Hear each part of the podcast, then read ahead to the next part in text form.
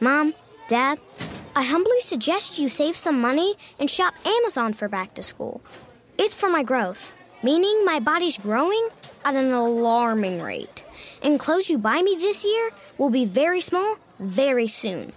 Plus, the clothes I love today will be out of style tomorrow. But at least your wallet doesn't have to be my fashion victim if you shop low prices for school at Amazon. Hopefully, this is helpful. Amazon. Spend less, smile more. Capella University is rethinking higher education. With their game changing FlexPath format, you can earn your degree on your schedule, so you can fit education seamlessly into your life.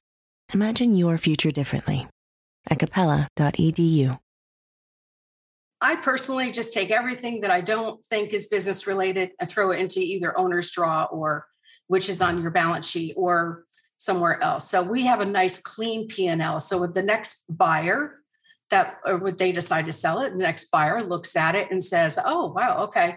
And you have a true bottom line numbers, but not all bookkeepers, not all businesses run their books that way. In today's economy, more people than ever are looking to buy and sell businesses. But how do you do it? Welcome to the Deal Board, presented by Transworld Business Advisors. Straight talk about real deals and real people. Listen to stories, interviews, and expert advice to help your business sale, merger, or acquisition process. Now, here are your business exit experts, Andy and Jessica. Welcome back to the Deal Board, everyone. And we're really excited about this new 2022 project for us. So we're in our third third year, right, Andy? Third year. Third year. Crazy. Um, we did this pre-pandemic. I remember when we came up with the idea. But what we did is we have so many new listeners and so many subscribers now that maybe haven't heard all the episodes. We're going to go back and rehash and update some of our most popular topics and some of the basic topics of buying and selling a business. And today we're going to start with our most asked question, which is what is my business worth? And we're going to split this into two episodes. So today we're going to cover a process called recasting. So, Andy, why don't you explain what recasting is and how it ties into valuations? Yeah, recasting is that most businesses, when they come up with their financials at the end of the year, they are doing so to minimize taxes. And what happens is, is that a lot of businesses really are aggressive in that and they and they handle things differently and, and businesses just pay uh, different salaries to the owners. There's a lot of ways that make the businesses very hard to compare. So, what we do in recasting is we recast those financials so we can compare them from business to business. And we're and we have a, a way of recasting that is generally accepted in the business brokerage world and in, in valuation and the banks and everybody agrees that this is the way we need to look at businesses. Yeah. So it normalizes business to business to business. So if you're looking at a construction company, you can compare it to a roofing company or things like that. Because every business owner, like you said, Andy, does things a little bit differently. And we have to do this before we even get into the valuation process, which we'll talk about next episode, which is about the comparables and multiples and things like that. So why don't we? We have a couple good interviews today, but we're going to start by doing through our intro, talking about what are some of these normal recasted or added back expenses. Yes, and and it and it does vary a little bit from big business to small business. So big businesses, when they're buying another company called the mergers and acquisitions, when they go through that process, when they look at a business, they're going to look at a business's EBITDA and that's earnings before interest, taxes, depreciation, and amortization. Basically, what does the business look like debt free? But they're still going to allow or still going to have in there the, the salary and the benefits that it would take to run that business with someone in charge, a CEO or a president. Now, when we look at small business, because a lot of times the only thing that's there in small business is those benefits and salaries for the owner or owners we do add that as well and we come up with what's called seller's discretionary earnings or discretionary earnings or SDE they call it a whole bunch of things owner benefit but whatever you see on the internet saying on something like BizBuySell we're talking about adding back EBITDA plus the owner's salary and benefits. And then, of course, normalizing our other things that we need to normalize. Yeah, and it's a good point you bring up, Andy, too, because it's very important to understand if you're working with when you're valuing a company, EBITDA or seller's discretionary earnings, because the multiples will be different as well. So when we get into the next episode, when we talk about multiples, you really have to understand: are you looking at a company's EBITDA or like you said, SDE cash flow. We agree a lot, a lot of stuff in business brokerage, but we gotta we gotta normalize or pick one name for seller's discretionary. I know, but I, I think even at Transworld, you, you see all the internet sites, they call it adjusted net, they call it uh, SDE or DE. I think SDE is probably the most well most used. Yeah, most used.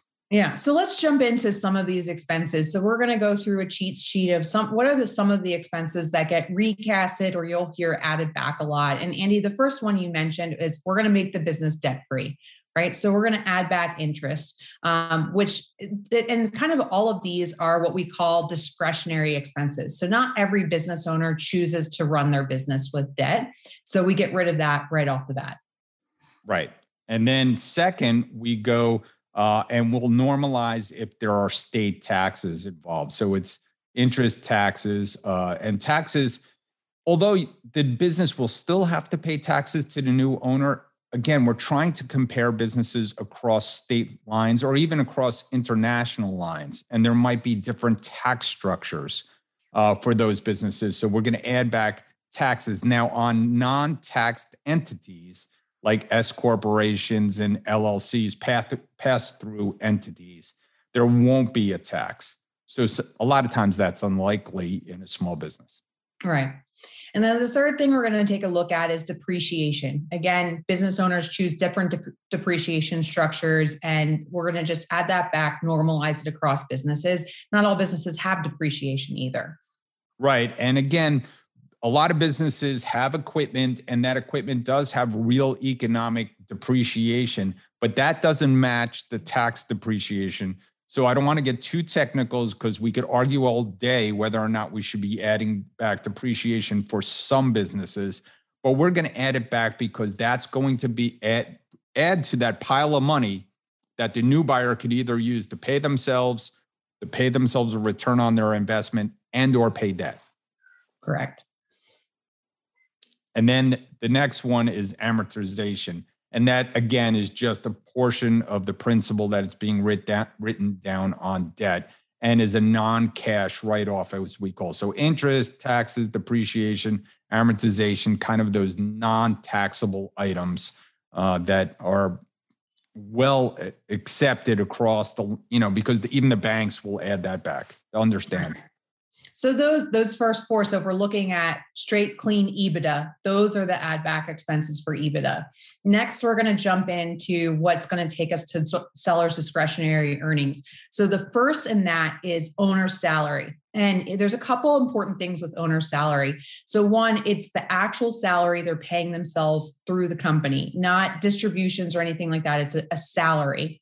The second thing is it's for one owner only. So we work with a lot of small businesses where there's partners or there's a husband and wife team. You're only going to add back one owner's salary. That's again one to normalize but two when most buyers are looking at the business they're looking at it, it could be one person. So they're not going to be able to come in and replace multiple owners or family members working in the business. Right. And this can be also an, a, you know an, another adjustment uh, later on if there's if there is no owner operator. Right uh, so, but, but we'll talk about that in a minute. But along with the owner's salary is the officer's payroll taxes and any portion of the pension. So it's their whole salary structure. We get to add that back. And so with those first quote unquote seven items that we just went through, a lot of times those things can be seen, most of those things can be seen on the front page of the tax returns. So when we look at a business, and of course the the net that the business already has. So when we look at a business, we pull your tax return, we look at the front page and we could see the interest, we could see the depreciation, we could see the compensation to owners and or to partners, and we see that right on the front page and we see the net. And we add all those together and we have a very good idea of what the banks will accept as earnings or seller's discretionary earnings uh, without any further adjustments. But there are a ton of other further adjustments that can happen that the banks will look at or the banks won't look at. Yeah. And I think a couple key things before we jump into these next, because sometimes we'll talk about these next, what do we have, eight through 20, right? um, so sometimes owners get excited, They're like, oh, I can add back this and that. And I think the keys from what a buyer will accept as an add back and what a bank will accept as an add back is one, it definitely has to be not a business expense you know if if it's generating business or helping the business operate it's it can't be added back. The second thing is it has to be documented. It's so much easier to argue an expense with a buyer or a bank if you have documentation of what that expense was why it was there and what it was for.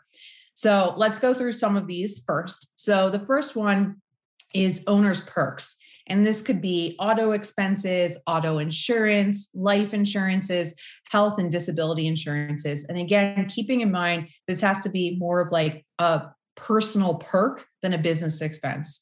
So, a lot of times, if you have a business that we mentioned auto costs and auto insurance, if you have a business that needs vans or trucks to operate and it needs the owner's truck to continue to operate, that's not an add back we can take. But if it's a personal vehicle and mostly used for personal use, then that's something to consider. Right. So that's definitely something. Those are the high level owner perks we look at uh, that are pretty easily, you know, found and documented, and we can add those back. And even sometimes the bank will look at things like excess cars, uh, and and certainly the life insurance and health insurance. But again, the new owner will need those things perhaps. And so the banks may not look at those things and don't value those things as highly, perhaps as a as a buyer would, as you said. So the next things are, you know, some of the things that we have to look at that, you know, we might be able to drag in. One of those is like excess telephone, you know, they get telephone for the whole family, uh, mobile phones, or, um, you know, I, I, I know I have some excess family members floating around in my uh, cell phone bill. So it it it so that can be brought in, but you know, again, these some of these things get a little sketchy, and then and then we roll into another big one, which is real estate, right? Mm-hmm. Now, ideally, and we're talking about here if you own your real estate, and ideally, if you own your real estate, you have it in a separate entity, you're paying yourself market rent we know that doesn't always happen. So, some adjustments we can look at is real estate is if you don't have the real estate in a separate entity, sometimes there's going to be expenses related to the real estate that don't apply to the business. Um, it could be taxes, property management, utilities, anything like that. Um, and then the next part we get into is rent. So, oftentimes, when we see owners that own their real estate and are renting it back to themselves, it's not reflecting market rent. And Andy, that could be either a positive or a negative, right? Yeah, I, I I just dealt with one that's not paying himself any rent whatsoever. Again, the real estate is actually in the entity, so they're paying the taxes, the depreciation, the interest, um, and we will would add those things back. Now, we're not going to add back the taxes because the new owner, if a new owner were to rent the place, would pay a triple net lease. So right. they're going to pay the insurance, they're going to pay the uh, taxes and they're going to pay the rent. And like you said, we have to be reasonable. It, we talk to sellers all the time. How much rent do you want? Well, I want this much rent. And it's like you realize that's pretty high, and it, it really hurts your uh, discretionary earnings. And if you're getting a multiple for your discretionary earnings, every dollar you're quote unquote overcharging is going to hurt you two, three, four, whatever multiple you're using to value the business. Yeah. So rent is one of, especially if you own the real estate, that's one where it can actually drop your earnings versus increase them. So that's one you have to be careful with. Um, so the next one that that we can look at is non-essential payroll family members. And Andy, you kind of teed us up to talk about this one. This is another big one. So sometimes we have people on payroll that are not essential to the business. And sometimes it can go the other way. Sometimes we have friends and family that are working in the business that are either underpaid or not paid at all. Like we see a lot of spouses that might be doing the bookkeeping for free, right, on the weekends and things like that. So this one can be another positive or negative where we have to adjust payroll for what it would be in a normal circumstance. Yeah, and then we're now we're going to start looking at some of the one-time exceptions, right? So donations can be an add back sometimes, but sometimes they're not an add back we were dealing with a big business where they sponsored their number one customers charity golf event every year. And and I, that's not that's not an add back. I mean, the new owner, if they wanted to keep their number one uh, customer, I'm sure would have to support that charitable event. But if you're, you know, buying all the uniforms for your kids' uh, soccer or baseball teams, that's certainly something we might be able to add back. Yeah. And then next one's related to dues and subscriptions.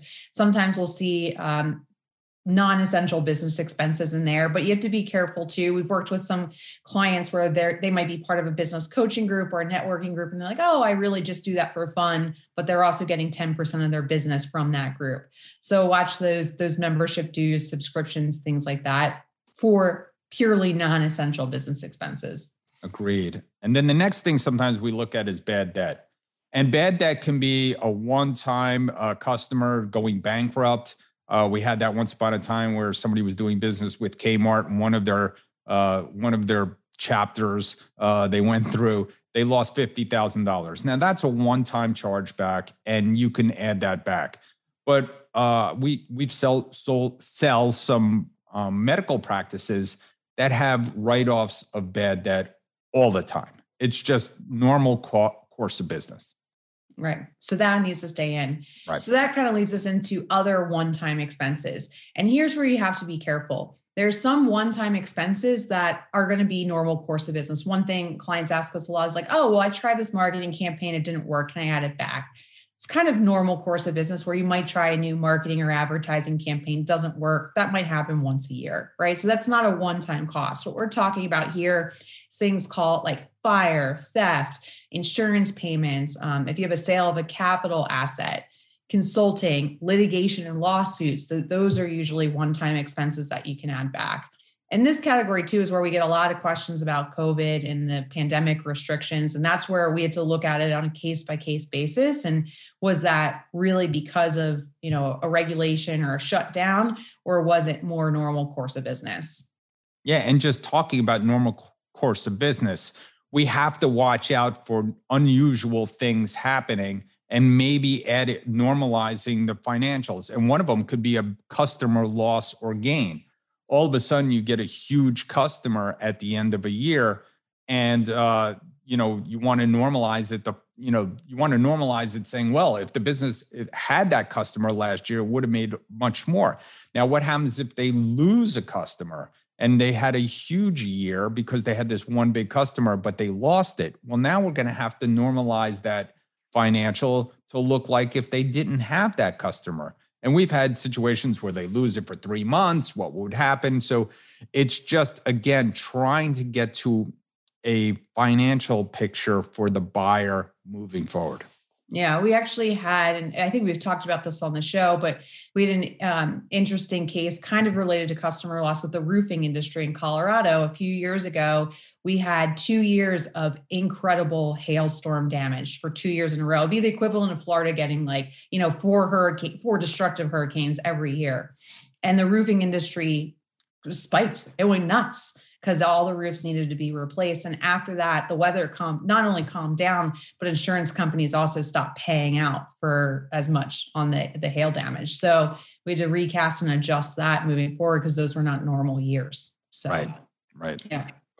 All right, so where are we at? Number 18, leases that will be paid off at closing. So this is this is a fun one too, but again going back to normalizing, not all businesses have this, but if you do have leases for equipment, things like that that need to be paid off at closing, we have to adjust for that. Yep. And then lastly, you know, uh, not lastly, but second to last, you, sometimes businesses get penalties or they have unusual income like PPP or things like that and those need to be normalized. Now, PPP was forgiven. I just saw a tax return that was done for this year that they had to uh, take it in as income, which is, but it's below the line. It was, both, you know, uh, it was on their schedules. Uh, so it, it's not a part of that. But some people may make mistakes, um, or they might get penalized for their PPP, or you know, those penalties can be normalized. Yeah, actually, that's a really good update point too, Andy, from our 2019 recast. We didn't yeah. have PPP was not a, a, word we were using yet, but that that is a mistake we're seeing on some financials and tax returns by accountants. It definitely needs to be categorized as other income, not included in the revenue, and that applies to your PPP, any grants you got, anything like that, because um, they have to come out. We've had a actually a couple of deals now where the owners were even unaware of the fact that grants got thrown into their revenue, and it, it bolsters their earnings. So, last is just ask about any large number. So, any large one time expenses, any large increases, things like that, or decreases. Um, it doesn't happen often, but maybe your insurance costs go down, something like that. We're just trying to figure out what is the normal course of business for the revenue and expenses of your business to represent to it, uh, to represent it to a buyer. Yeah, even cost of goods sold. We're going to be looking at the percentages, especially interim cost of good things where they're not dealing with the inventory perhaps in mid-year and all of a sudden cost of goods sold is really low or really high because they didn't do a proper inventory adjustment yet. There's all kinds of things that could go into but we're just looking at the numbers year over year trying to get a great picture for not only the buyers uh, to understand what the value is but the banks and the sellers so everybody could be on the same page and be able to compare business to business so people can have a fair shot in the marketplace of understanding what's for sale. Yeah. I think just a couple words of caution when you're thinking about this if you're a business owner is one we're living in reality. So it's not like what if I could get my cost, I could get my costs of goods to come down this much. It's no, you have to already have a, accomplished that hurdle, right? So we're not projecting into the future of what could happen. And then, like we said, when we started going into all these other adjustments, is really below owner's salary uh, and benefits. It's it's a negotiation, right? So you want to keep good documentation. You don't want to push the line too much you don't really um, want, want to have the banks or the buyers question too many of these expenses. So getting it to the point where you're normalizing your business, but you're not going over the line and, and trying to claim too many add backs where they're really not there. Yeah, one of our guests uh, that we're having, uh, we have both Ray Skog uh, from Business Intelligence and we have Julie Greeley, who not only is a Transworld Business Advisor owner, uh, but she is a longtime CPA and owns a bookkeeping business.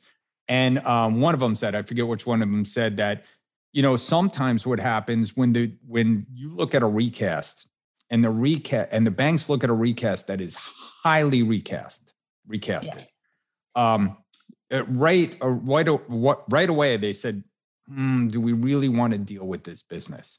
So your goal as a business owner is to minimize our needing to do a major rework, major recast of your financials. So number 1 through 8, you know, is pretty clean. That's a clean business. Everything else we're talking about if you don't if you aren't paying people right if you're not charging yourself the right rent if you're doing all kinds of crazy things to donations or to cost of goods sold or to telephone and you're or you're writing off all these crazy expenses that's going to be a problem. Yeah. It's going to be, it's going to make the deal more difficult. It's going to make it more difficult to finance and it's going to make some buyers shy away from the deal ultimately. So we talk a lot about financial records and the importance of this, but this is why.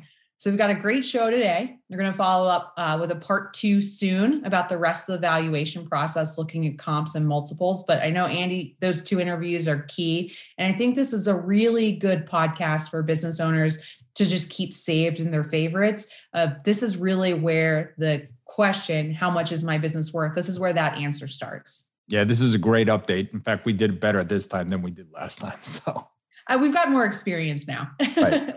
So let's get to it. Let's do it.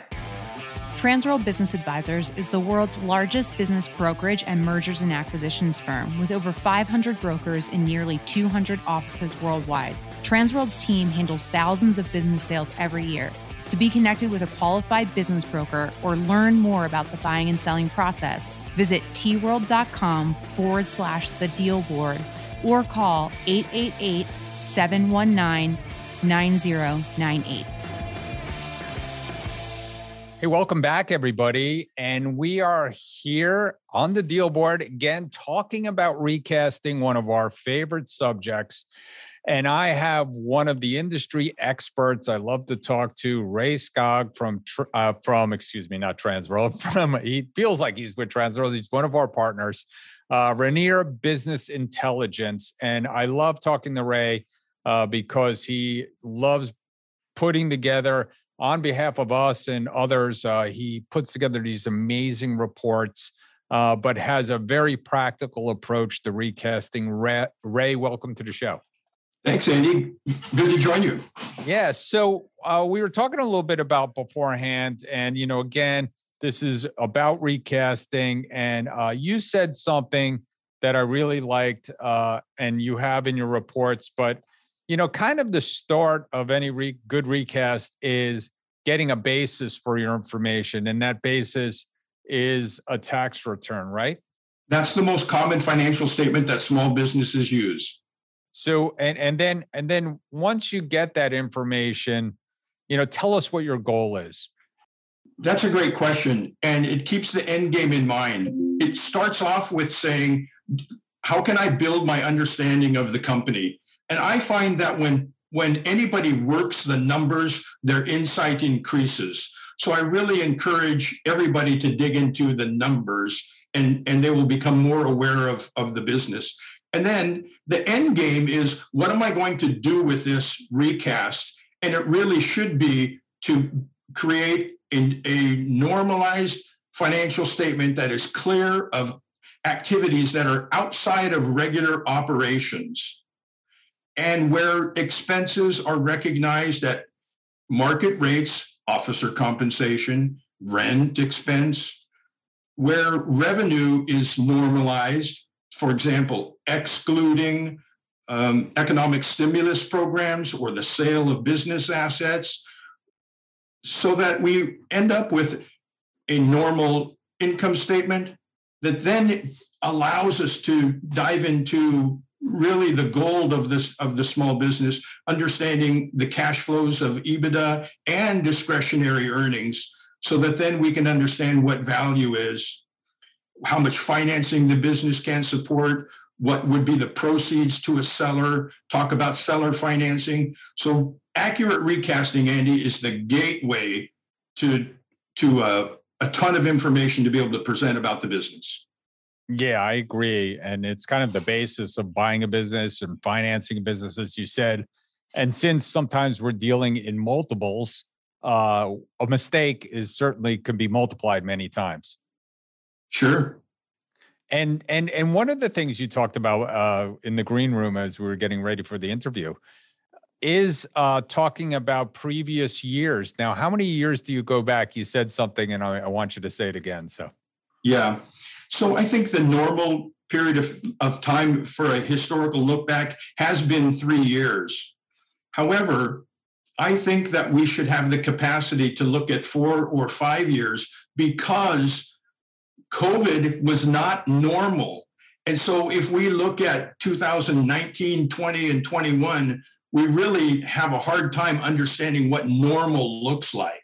And so I think having the capacity to go back four or five years um, is very helpful. And I would say that when there is a good structure to capture the data, it, it is not too difficult or onerous to expect or to try to capture that fourth or fifth year. Right.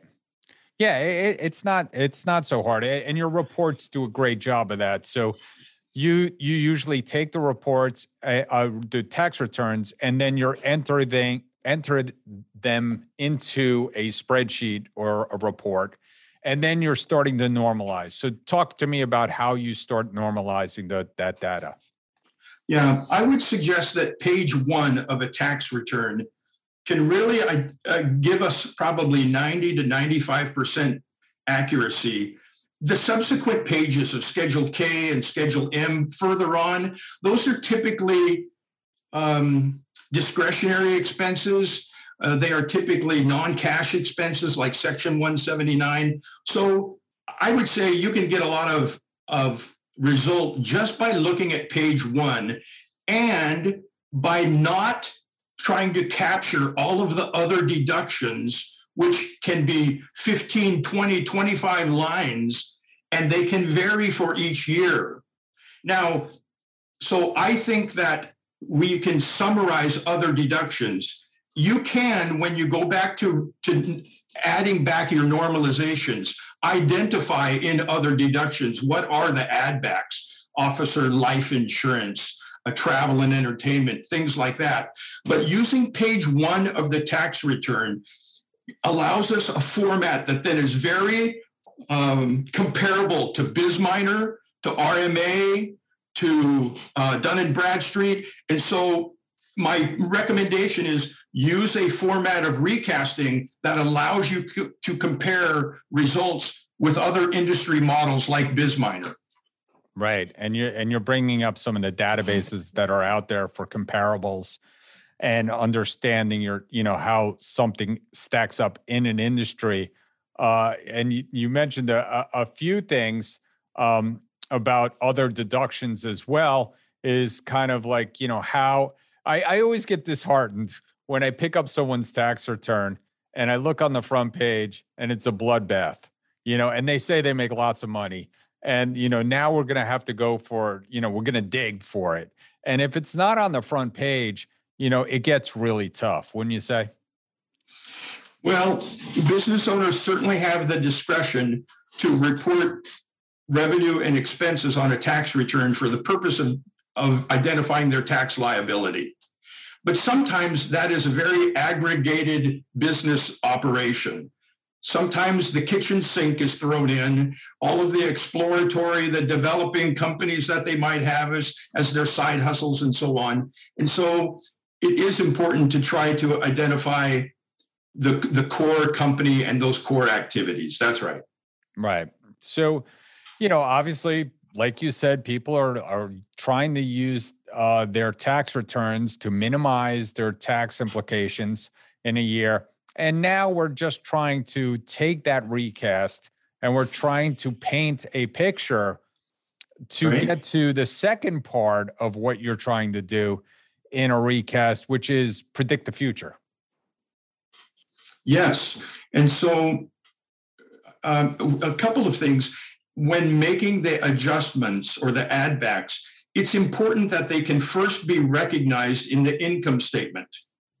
A seller may say, well, I had $17,000 worth of, of um, work done on my house that was paid for by employee labor. And, and that may well be true that there was $17,000 worth of cash that left the company, but the accountant may have recognized it as a distribution from the balance sheet rather than expensing it on the income statement.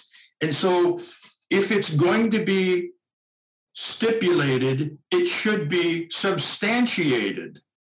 So we always want to make sure that that add back was recognized on the expense statement before we add it back. Yeah, I mean, I've seen that a lot with people say, "Well, I pay for my American Express bill every single month through the the business, or I pay my home mortgage through the business," and then That's right. realize that their accountant is then taking those checks and putting it through as a distribution to the owner, which just falls to the bottom line. And then if you're in an S corp or an LLC, um, it's going to wind up just being, you know, over to the tax return of your individual tax return, and you're going to pay taxes on that money. So there's some good questions that should be asked. Um, and again, it really needs to be if a if an add back is going to be stipulated, it needs to be substantiated. Right. So, what are some of the add backs that you kind of roll your eyes at? You know, we, we can have all discussion about depreciation in some businesses that it's it's real depreciation. Uh, you know, I've seen that uh, happen in, uh, say, landscaping or things where uh, certainly rent a cars where where the the asset is truly depreciating very very quickly and needs to be replaced. So, what are some of the add backs that you look at and say, you know, as a more sophisticated approach, uh, you have you might have to question as a buyer. Yeah. So um, I look at depreciation, and we leave depreciation in in the normalized income statement. Now it's going to be added back to cash flows of EBITDA, but we'll go ahead and leave that in the normalized statement. Um, and let's talk about from the historical standpoint. Um, I think that some of the addbacks are they they need to be material. For example, a bank will look and say, you've got five rows of nickel and dime smaller add backs. And I would often say they're not worth fighting over. And so, uh, for example, a lender may look and say, if we've if there's too much effort to make this business look profitable, I, I it, it it sounds a little less reliable. And so my my point is is that uh, be cautious about trying to win an argument on if it is an add back or not. And a bank is going to be very conservative. And so I would say don't be overly aggressive early in the process, only to have the argument blow apart if there's financing going to be required. Yeah, for sure. You know, banks don't necessarily like digging through other income, other deductions to find uh, the money that's going to pay for the loan. In fact, they usually they're pretty hesitant to do those kind of things. That's right. Yeah, we need to be careful about what we ask an underwriter to do. The underwriter cannot say, well, they told me that expense was not normal. Well, their supervisor may have a, a little pushback. So I think the point is let's make sure that we're not putting somebody in a bad position to ask them to do something that they may not be able to defend. Once a lender starts getting a, a, a jaundiced view of a company, it's very difficult to try to re-win that argument. So to start off with, be careful about what arguments we are trying to, to win in the add back world. Yeah, I, I always tell people, you know, they, they they try to write off all the postage in a business because they bring their Christmas cards in to send them out to their friends and family. And I'm like, that's really not, you know, it's not worth the battle. And it, and it, and it certainly makes you look uh, like you're, yes, trying to find every single dollar. Uh, and and and that's sometimes disingenuous. You would would rather the buyer feel like you were being conservative uh, in that approach uh, than than not. So that's right. Now let me tell you the best argument to t- to take up, and let's think about the tax return. We have one line of revenue and we have 27 rows of expenses, and all of our attention goes to those 27 rows of expenses, and we try to normalize that, or we try to increase cash flow. My proposition is decrease risk and decrease risk by elaborating about revenue. Instead of having just one line of revenue, be able to recognize what are the 10 revenue streams and how do how stable, how varied are they? A buyer typically is not buying a cost structure, they are buying a revenue opportunity. So maximize the clarity about revenue and decrease the risk and increase the certainty and everybody wins and that that's a great point i always tell people that you know if you have problems in business uh, revenues can often make up can clear up those issues so, oh people will pay top dollar for your ability to, to, to create a revenue stream and so my point is if you're going to elaborate on something, be cautious about elaborating on add backs for expense, but be be uh, head over heels in in defining how revenue is created. Be be very uh, um, demonstrative and elaborate about that. Yeah, well, that's a great tip uh, to not only buyers uh, to look into the revenue sources, but to sellers to shore up those things. Uh, you know, customer concentration issues um, certainly, you could have all the revenue in the world, but if you have one customer, that's going to devalue your business greatly or increase the risk, as you just explained. Well said. And so, if um, to kind of wrap it up, and uh, you know, if you had some advice for you know sellers and or buyers and and and brokers as they approach the recasting you know what are some of the things that you've seen out there in the world that are just like we shouldn't be doing that or you know like you know if if only the world would do this we we we would it, it'd be a better place you know? You know i think that having a bottom line discretionary earnings is this that ebitda is that that's a powerful statement but delivering a what has limited value. Delivering a why and delivering a how has exponential value. So, my recommendation is tell a better story. Well, that that's great, great. Because I know one way people can tell us better story is they could hire you. So, give us a little bit of insight what your company does. Well, that's a that's a great question, and thank you for that. so we have we have um, two platforms that I believe are valuable to the Transworld brokers. The first is our valuation brief workbook. It is a resource that we sell to to brokers.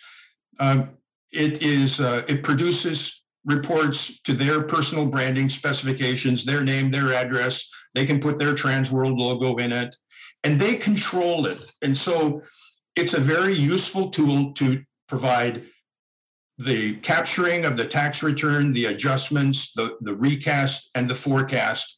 And it will develop what IBBA calls a most probable selling price developed by the market approach. And right. so it's a, it produces a very good 12 page report that a that a, a, business broker can complete right on their desktop and I have many clients who are then selling this report to their clients, and, and it's a useful tool. Secondly, when they have captured that data, they can then export that to Rainier Business Intelligence, and we can create a series of reports a business review which just talks about the business not talking about value but let's just make sure that we're we have a foundational understanding of performance then we prepare a calculation of value using the asset, market, and income approach. And that's a very nice report. It, it, it, additionally, then we can create a business plan. We can create an executive brief, which captures some of the, the narrative content, the history from a financial perspective. And lastly, Andy, we produce dashboards. These are one page flyers, dashboards that are convenient for the broker to be able to email. They can be scrubbed and have no seller content or, or identifying name. And so uh, it's a it's a package that is the next step for the broker who wants to go a little bit deeper and have a very um, professional, consistent report. Again, all branded to their personal uh, specifications, their contacts, their logo. They are the contact person. It's it's it's it's a great package of reports, and you know I love them, and we need to use them more often because information is power. And I believe that our best consumers, both buyers and sellers, are educated ones. And uh, having Ray and his team help uh, do the recast and uh, not make a mis- you know not perhaps make a mistake that gets multiplied by a, a multiplier that you're trying to value the business with but have the the ability just to have uh, you know a third party help educate both buyer and seller about the the investment uh, they're going to make and or what they're going to sell. So that's that's great, Ray. I really appreciate you coming on today. Thanks. It's our pleasure. So give me just I, I love for you to give out your uh, information to everybody so they can get in touch with you. What's the best way to do that? Yeah, email is my first name, last name at rainierbi.com. rskog at rainierbi.com. 614-270-0609. And we will put that information in the show notes and get it out. Ray, thank you again for coming on. Really informative. A lot of fun. Thanks, Andy. Hey, Andy, do you know what time it is? It's time for our deal of the week. Deal of the week. Sold. Hey everybody, welcome back. And it is deal of the week. And I have just Justin Lefebure from Trans World Business Advisors of Central Florida. I, I, did okay on the name, but uh, Justin, it's always good to have you. And this was another interesting deal. We always like interesting deals. That's right. It's always it's always a good deal when it gets done. Right. So we had a we had a buyer uh, step in on this one. It was exciting. The seller wanted to sell for personal reasons. He had to get out.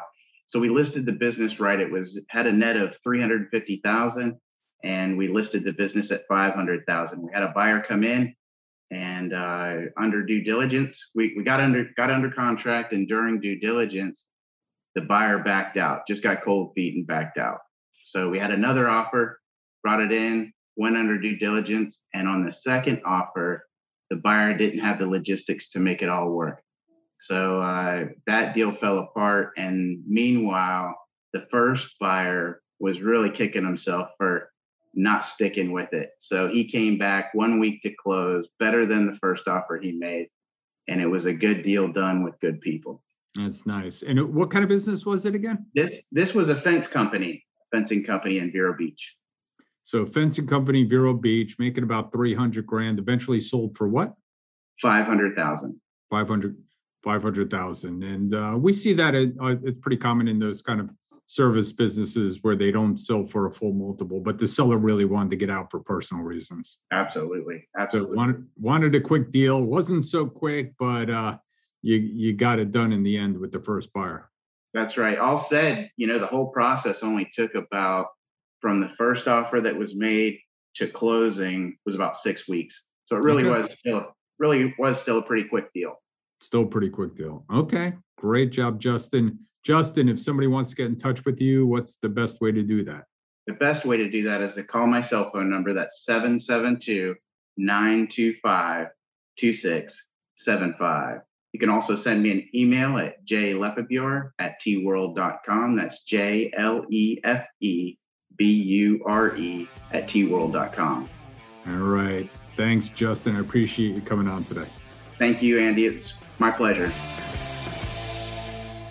Hey, welcome back, everybody. And we are talking recasting, one of our favorite subjects. And I have one of my favorite experts on the line with me. I was about to say on the phone, but I'm dating myself already, right mm-hmm. here on our uh, both on Zoom. And of course, you're hearing the audio. We have Julie Greeley from Trans World Business Advisors of Lake Lanier, but that's not all you do. Tell us your background and what else you do that makes you an oh, expert. Oh, okay. Hey, Andy, thanks for having me. Um, my background, I, geez, I'm going to date myself. Okay. So, about 35 years of accounting experience, went to school for accounting. Um, I've been, you know, the director of finance for private schools, for nonprofit organizations. And I've also owned a bookkeeping service um, for um, about 30 years now for uh, you know between it, it, kind of fluctuates depends upon whether the company is uh, sold or not but between 10 and, and 15 different companies every single month. So we um, do all their books enter all their transactions in their bank reconcile their bank accounts and credit cards and and uh, in addition to that i am co-owner of transworld business advisors of lake lanier here in north georgia. So um, we stay a little busy here. So yeah. So tell me, you know, it's interesting that you know you had all that background in accounting. I I didn't have a background in accounting, but I feel like I'm an accountant now after going to valuation sure. school and uh, you know recasting things for. But you came from the other way. So tell me what it was like to come from the other way and all of a sudden get into trans world and say, hey, maybe you know we all have to look at these financials a different way. Yeah. Well, I, I oh, you know I went through training like everybody else did and um, recognized a few things through my training class that um, I thought maybe you know just from a different angle should be um, mentioned. And um, and I've seen a lot of P and Ls, and I've seen a lot of crazy things that people do too with their with their finances, depending upon the size of the business too, right? Um, and and have at it. Good, you know, if you can get away with it, um, run as much as you can through your company as as long as you can get away with it. And uh, it depends on your bookkeeper too, and and whether they're um, and they, we have to follow what's called the general accounting principles. Sure. Right. Yeah. It's, called, it's called GAAP. Yes. And we do, you know, we uh, we always I personally just take everything that I don't think is business related and throw it into either owner's draw or which is on your balance sheet or somewhere else. So we have a nice clean P&L. So with the next buyer that or would they decide to sell it, the next buyer looks at it and says, "Oh, wow, okay." And you have a true bottom line numbers, but not all bookkeepers, not all businesses run their books that way. Right. so Um, that's probably what you've seen here at trans world is you go into a business and they're not your bookkeeping client or uh, client or your CPA client, you know, one of your fr- friendly CPAs that you work with. So you go in there and the books are a mess. And so what's your kind of first approach? What are you looking to do?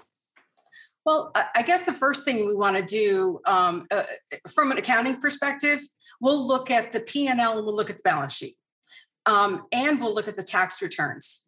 So the first thing you want to do is look at the tax returns. If we're, we're talking about recasting, right? Sure. You want to see if their um, accounting method is cash or accrual. And then you want to look at the P&L and the balance sheet to see if those reports that were provided to you are were printed off on cash and accrual. Because you want to make sure that all reports are going to balance or match up to each other for that purpose. Because Right. if your P&L is in accrual, but they're reporting their taxes on an, on cash, the, the numbers are never going to match up. Right. So I guess that's the first checklist, right? Right. First item. Um, and then uh, I guess I guess the next thing would be I, I, made a couple notes here. Um, Sure. I, yeah, the first thing I would ask a customer, the seller, immediately when they presented those P and Ls are are these based on reconciled bank accounts? Because that's often we'll get a re, we'll be working with P and Ls or our agents will be working with P and Ls and never thought to ask, oh, by the way, are these reports based on reconciled bank account? Which means everything is entered right down to the penny or you know within 10 cents, right? Right. Um, because we've actually run into situations where that P&L that was provided to us later is a completely different P&L because oh I forgot I didn't I didn't reconcile my bank accounts when I gave you that report and everything looks really nice on the first report because they may not have entered they entered all their sales but they may not have entered all their expenses Right. so I think that that's a, a, a really important thing to double check. Um, and I actually bring it up. It came up again in our um, sales meeting today with a new a new listing that was coming up, and um, it was the bottom line and the margins were so high. It was like an immediate question that I brought up. So there's some um, that, and let me think. We talked about the accounting method and um, there's a couple things that I've seen on P&Ls that um, to me would jump out and maybe not somebody who's in accounting would jump it would jump out to them and that is sales tax for example someone will post sales tax on their P&L as an expense when really it's a liability. So as you collect the sales tax it goes into you know like a, a little um, bank account so to speak on your chart of accounts. And then as you pay it it comes out. And then the money goes in it goes out all all month long. And, it doesn't um, necessarily count as revenues. never you should Right. never count sales tax as revenue or an expense for that matter but Right. some people put their sales tax as a large expense it could be in there as $20000 Right. and um you know so we'll do on on my end i'll do one of two things i'll either ask their bookkeeper to correct it with a journal entry and then from now on put it on the balance sheet or we'll just put it in the recast column Right. as um as a one-off so So, you know, buyers, when buyers are out there looking at businesses and they hear the word recast, you know, their their first, you know, their first thought is somebody's cooking the books. But actually, we're trying to make the books make more sense or be able to compare, you know, business to business based on like a guiding set of principles. So, what are some of the things you've seen out there where, you know, uh, you know would help buyers understand you know some of the normal things that are quote unquote recasted Um, I would say a, a lot of depending upon the business, of course, because uh, these are different. It all depends on the business. But you know, let's say um, it's a retail store and they're writing off all their vehicles, um, fuel, um, insurance for the vehicles, but there's no transportation having to do with the business. Right. So the owner is having their leases and their payments and their, you know, all that kind of stuff. Um, we've seen um, utilities that are you appear to me jumps out and says, "Oh, that's a really high amount." Um, and then once you dive into it, you realize, oh, they're paying all their home utilities through the business too. So, sure. um, so that's another item that would come out. Um, I would say interest, of course, because not every new buyer is going to be um, paying interest. Um, finance charges from banks and credit cards. Um, let me see things along along those lines. Those are the most, right. I think, common that you look for. I and and I I have this belief, but I'll ask you the question: Do you think things are getting better or worse when people are recap? You know, as far as their books and records are concerned. Well, I think it depends on the um, on the climate, the right. accounting climate, yeah, and the IRS. Right. And um, how many, uh, this may sound silly, but the climate of um, how many IRS agents are out there. You know, like in one administration, they may have, you know, uh, 20,000 more IRS agents, and some people um, are much more diligent with what they're going to write off. Right. And then if you're in a climate where there's less, um, and I've heard this from sellers. Really? It's not just my advice, or right. not advice, but something I've noticed. Yeah. Um, but yeah. So w- when when recasting a financial, how many years are you looking for these days? Um, I'm looking for four because we're discounting um, 20. Um, I, I, so I'll go, I'll ask them for 18, 19, 20, and 21 now. And then we'll discount 20 and then do um, a comparison and an average of all three. Um, and, and in general, that's what works. Yeah. I agree. Yeah. I mean, there, there's been some normalization due to COVID, and you want to just see the trend, right? So, 2021 was a great year for some businesses, and some businesses were still recovering. Is that what you're seeing out there? Yeah, and um, and and some businesses did really well, based, you know, uh, depending upon the type of business. Printing companies, um, sign companies, did uh, I noticed did very well. They they put all the stickers on the floor and signs on the windows, and they had to come from somewhere, right? So right.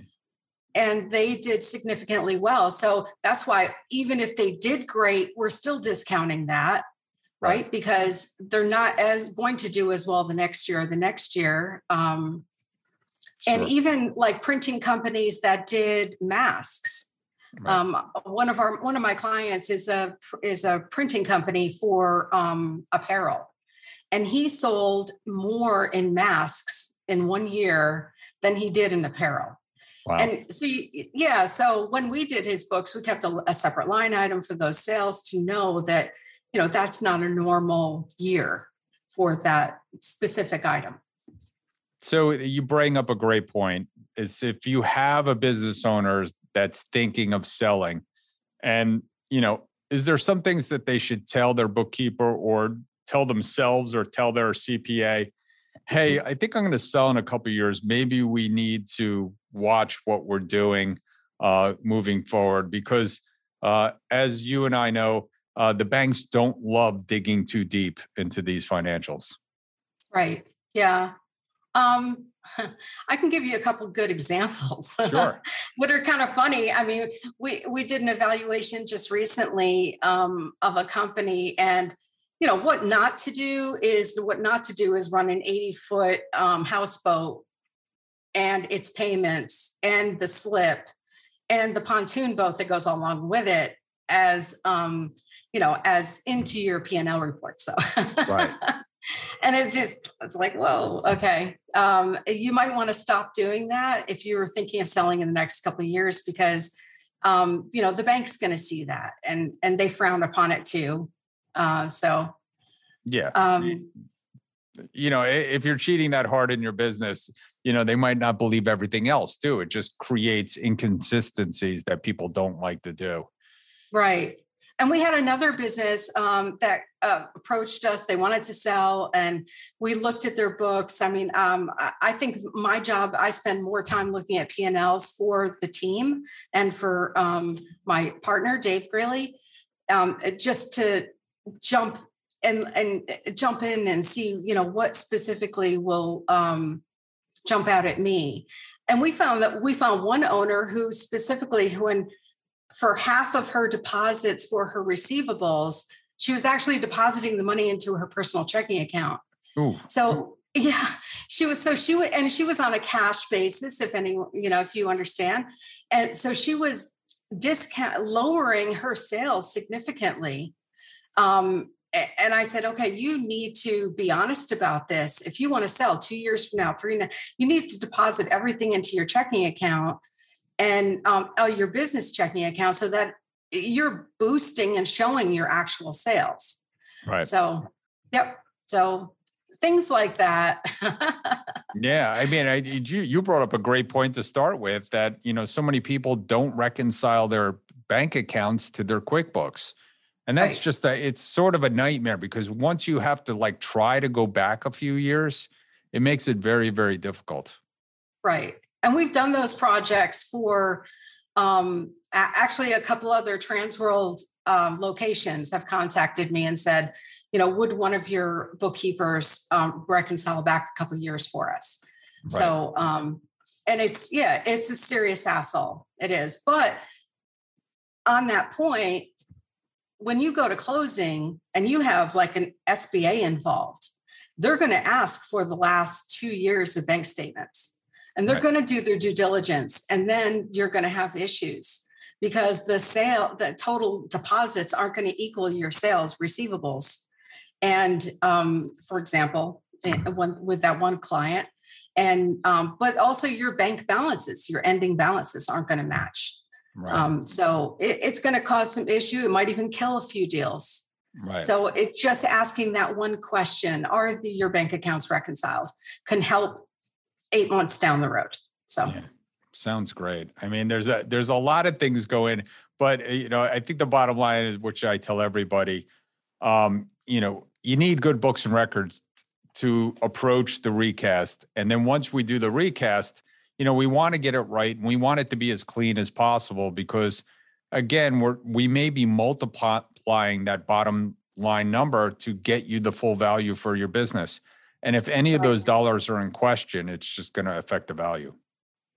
Yeah. And I mean, even if it's only a couple thousand, you know, you do a two multiple, if 4,000 may not seem like a lot, but if there's many of those in there, it adds up quick. Yeah, it adds up very, very quickly. So but you know, I really appreciate this. If there's one tip you want to give buyers or sellers to, you know, to leave with, what is it? One tip. Um, you know, honesty is best when it comes to your accounting. You know, be honest. You, you, that that way you don't have to remember a lie going down the road. I've heard, I've heard, yeah, I've heard that. You know, you just have to assume the government's your partner.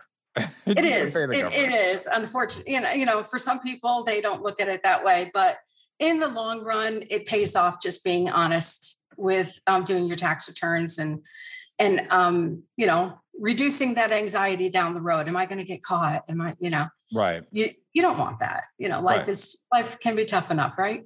Yeah, no, I I I appreciate that. So Julie, thank you so much for your words of wisdom. What's the best way to get in touch with you if somebody wants to learn more about Transworld or and or your bookkeeping services? Um, well, you you can call um, our phone number. It is 770-225-2910. And um, that'll give you a list of our agents, but I'm number zero. So there you go. And you, yeah, and my email is J Greeley at tworld.com. Excellent. We'll put all that in the show notes. Julie, thank you so Thanks, much for coming on, giving giving us your expertise. I appreciate it. Great. I appreciate the invitation. Thanks. Hey, Jessica, you know what time it is? Money time? Almost. It's time for listing of the week. Hey, welcome back, everybody. It is Listing of the Week, and I have JT Tatem from Transworld Business Advisors, South Carolina, North Carolina. Yeah. JT, you got another great listing. Check out this is from our Asheville office, Andy. It is a 20-year landscape opportunity. They do landscape design, install, and maintenance. About a 50-50 split of revenues, and what they do: six million in revenue, uh, about a million dollars in EBITDA, and it and sellers discretionary earnings. And you're looking at a four and a half million dollar purchase price. He's got 35 people, five key managers in place that know the transaction is going to happen. Wow. And they are prepared for a new owner to come in and take this thing to the next level. I, I, and, and landscaping's not going away anytime Uh, soon. not anytime soon. And where this is is a very insulated market. They're the big player in town, and most of their clients are high net worth individuals with second and third vacation homes here. So it's a, I mean, it's a, a very insulated, very well protected marketplace. It would be high barrier of entry to, for anybody to come in as a, and be a competitor here. And they're 12, 20 years well established in that community. Sounds like a great deal. If they want to get in touch with you, what's the best way? Uh, JT Tatem at tworld.com. That's J T T A T E M at tworld.com. Nice. Thanks. Yeah, thanks, Andy. Thanks for tuning into the show today. If you like the podcast, share it with your friends on social media. And don't forget to subscribe and leave us a review on your favorite podcasting app. If you have questions, would like to appear, or have suggestions for topics for the show, get in contact with us through our website, thedealboardpodcast.com.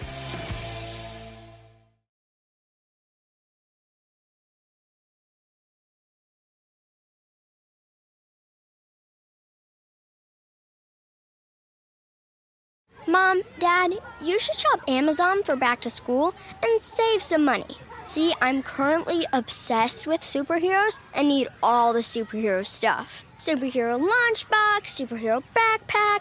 But next year, it'll be something else. Maybe dinosaurs? I don't know. I'm not a fortune teller. But I can tell you not to spend a fortune and shop low prices for school on Amazon. Okay, good chat. Amazon. Spend less, smile more. Capella University is rethinking higher education. With their game changing FlexPath format, you can earn your degree on your schedule, so you can fit education seamlessly into your life. Imagine your future differently at capella.edu.